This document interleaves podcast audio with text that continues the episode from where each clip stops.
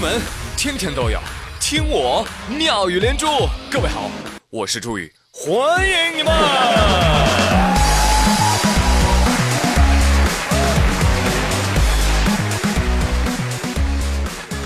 昨天呢是三月十四号啊，一个很特别的日子，国际圆周率日啊，又叫派日。嗯，但是昨天呢，你们也知道啊，呃，同时也有一位伟大的科学家霍金去世了。那个解释时间的人啊，被时间带走了。时间都去哪儿了？嘿，紧接着呢，我就在朋友圈看到了各色文章，关于霍金你不知道的十件事儿。我和霍金教授两三世，通向剑桥，走向哈佛。霍金对中国年轻人的建议：如何培养天才？霍金妈妈这样做，震惊啊！霍金的伟大远不止无理啊！等等等等。还有什么呢？还有伽利略去世于一六四二年的一月八号，霍金呢出生于一九四二年的一月八号，爱因斯坦出生于一八七九年的三月十四号，霍金去世于二零一八年的三月十四号。所以，所以，所以你想说什么？希望大家不要再转这种无脑文章了啊！人家霍金一个科学家。研究宇宙和物理学的，到了我们朋友圈，嘿，搞得跟灵童转世似的。你这是纪念人家吗？你这是侮辱人家呀！对呀，是不是？哎，我还看到有网友发了一条，嗯，也不知道是不是讽刺。有朋友发微博说：“再见了，霍金。”谢谢你创造了 iPhone。据说啊，我看那些文章最后一定会写上什么“上帝觉得你知道太多了”，什么“上帝想听物理课了”，什么“愿天堂没有病痛”。哎呀妈呀，你们戏怎么那么多？你知道吗？霍金是无神论者，他穷尽一生都在证明这个世上没有上帝和神仙。不客气啊。所以呢，有时间多捡捡啊，不不不，所以有时间呢多读读《时间简史》，好吧？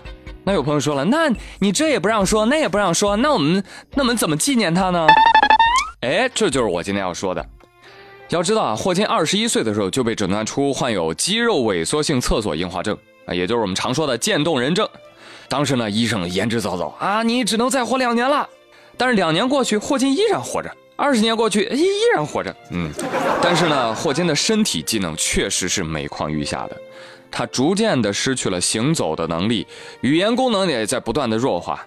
然后，一九八五年的时候，他又感染了严重的肺炎，手术当中他接受了气管切开术，所以从此以后他再也不能发出声音了。但是霍老爷子用自己传奇的一生，给生与死这个命题活出了答案，而且留下了掷地有声的回音。生活是不公平的，不管你的境遇如何，你只能全力以赴。所以我觉得对霍金最好的纪念，要么呢你爱上科学，要么呢你就像他一样，拥有活着就要全力以赴的人生态度。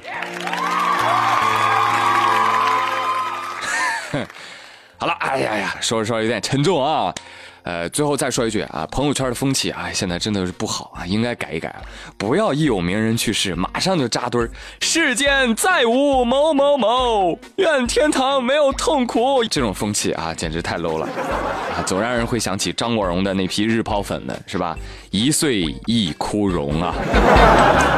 好，继续来跟您说说新闻。哎，话说有的人死了，但他永远活在我们心中；有些人活着，哎，但是跟死了也没差，哎，有时候还诈尸。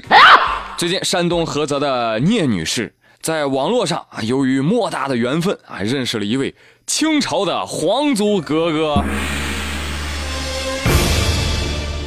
对方就跟他说：“你好，不瞒您说，我呀是位格格，我呀掌握着清朝国库的开库权。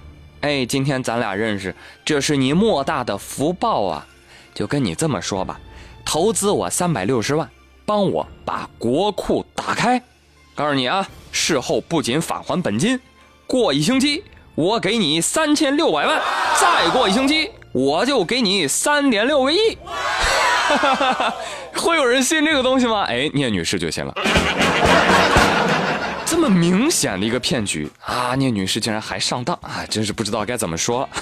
我把这事儿啊讲给王二胖听，王二胖说：“大姐，哎不，哥哥。”哎，你快来问我呀！你找我呀，我就信啊，我信啊，我也想赚钱儿，可是我没有三百六十万。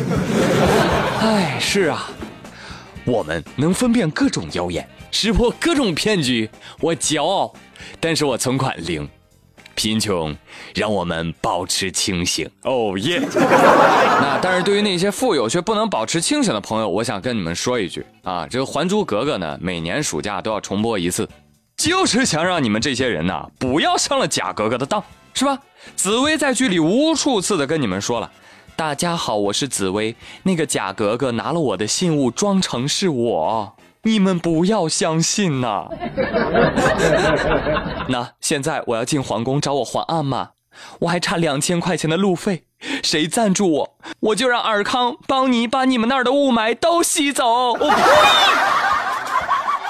以此类推，大家好，我是女娲，我没有死哦，我只是饿晕了，丧失法力。现在啊，需要二十块钱买包子吃，如果能帮我恢复法力，哎，我就帮你捏个女朋友。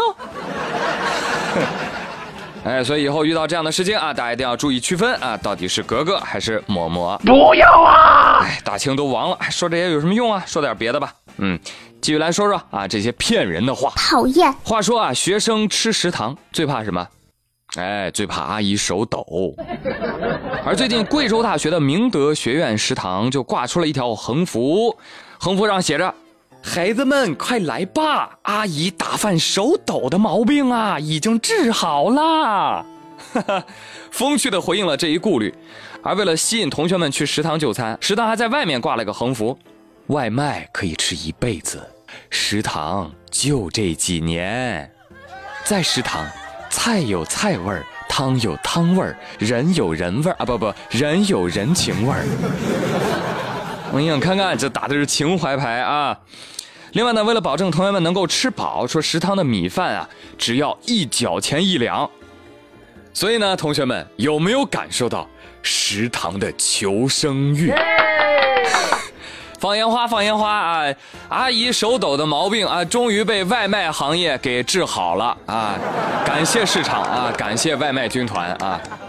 然而，然而这又能怎么样呢？啊，食堂大妈她就像一个人形的抓娃娃机，她就算不抖，她照样能让肉掉下去。不信你走着瞧。好嘞，我是朱宇，今天的妙连珠就说到这里啦，感谢收听，明天再会喽，拜拜。